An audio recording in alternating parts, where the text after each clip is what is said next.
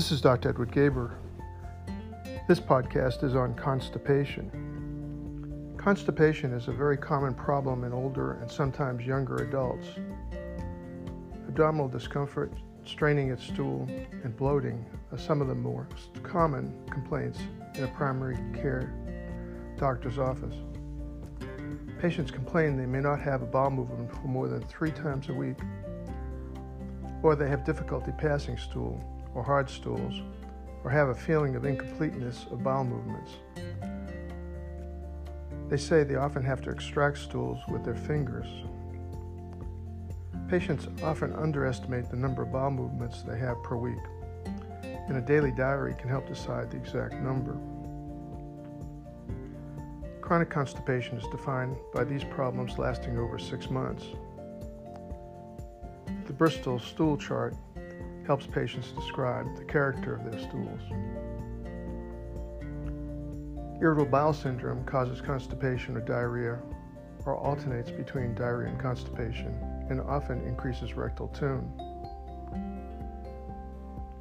Diabetes, especially with autonomic neuropathy, Parkinson's disease, multiple sclerosis, spinal cord injury, paraplegia, hypothyroidism, scleroderma, low magnesium or potassium levels, high calcium levels, anorexia nervosa, and dehydration can cause constipation. Pregnant patients are often constipated. Medications such as iron pills, calcium supplements, or antacids, and calcium channel blockers like amlodipine, which can also contribute to reflux, cause constipation. Also, alpha agonists like clonidine for hypertension, diuretics, antihistamines, decongestants, tricyclic antidepressants like amitriptyline, antipsychotics like Zyprexa, aluminum antacids like sucralfate, opioids, chemotherapy, antispasmodics for the urinary bladder or colon are common causes of constipation. SSRIs may cause diarrhea or constipation. Laxative abuse can cause constipation. About 40% of elderly patients use laxatives regularly. Eating a lot of cheese can be constipating. Lack of fiber in the diet contributes to constipation. Enteral tube feeding without adequate fiber or water can lead to constipation.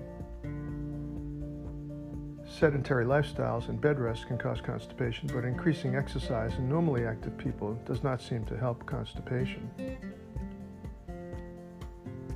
Colon cancer, volvulus, megacolon, ischemic colitis, hernias, and diverticulitis or bowel strictures from previous diverticulitis or surgery can cause constipation.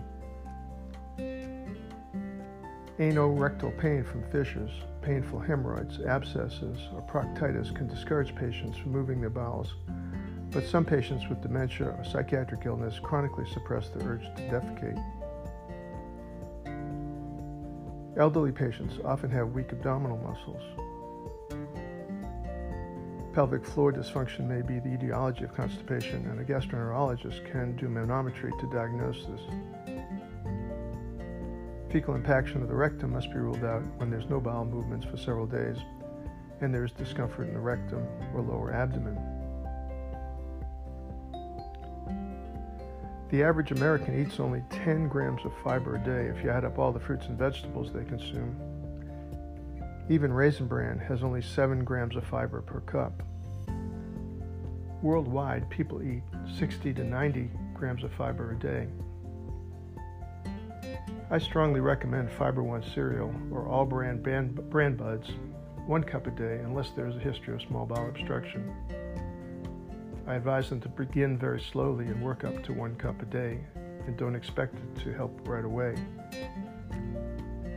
I don't recommend water soluble fibers such as Metamucil, which can actually slow down peristalsis in the small bowel and cause fermentation in the colon with subsequent putrid stools and a lot of gas. Some people are exquisitely sensitive to caffeine, and even a cup of coffee a day can cause constipation. A large hot cup of a non caffeinated beverage every morning can trigger a bowel movement 15 to 20 minutes after this and breakfast by stimulating the gastrocolic reflex.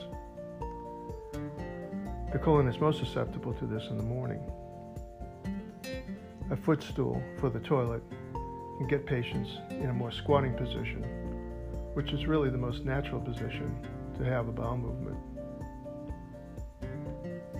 Some patients do well with Miralax or Linzess, or magnesium oxide pills, or prunes, or cherries daily. Do not take magnesium at the same time as your statin drug, and do not take magnesium if you have kidney insufficiency. Some patients find they have softer stools with energy bars or drinks that contain sugar alcohols, but too much of them can cause gas or diarrhea. Vitamin water drinks contain a small amount of sugar alcohol, erythritol. The newer Atkins bars do not have sugar alcohol but have polydextrose, which can act as a laxative. Stimulant laxatives like Senokot or Dulcolax were strongly discouraged in the past, but now allowed with refractive constipation. We discourage, discourage Fleet's sodium phosphate enemas, which can be dangerous in the elderly. Digital disimpaction is necessary for fecal impaction of the rectum. Glycerin suppositories or mineral oil enemas or enemas with six ounces of warm water daily for three days are helpful for disimpacting patients. Rarely surgery is necessary for complicated lower bowel impaction with impending perforation. Subtotal colectomy has been used very successfully in refractive patients with slow transit constipation, but there may be complications from surgery. Rectocele repair is not known to help trouble with defecation, but correction of Hirschsprung's disease, which is a congenital aganglionic megacolon or megarectum, helps. Biofeedback can help patients with dyssynergenic defecation from pelvic floor dysfunction Many doctors recommend drinking extra water to help constipation. But some articles suggest that if a person has adequate water intake, this does not help. And excessive water intake can be dangerous in elderly patients, people with heart failure, or on diuretics, as it can cause dangerously low serum sodium levels or exacerbation of heart failure.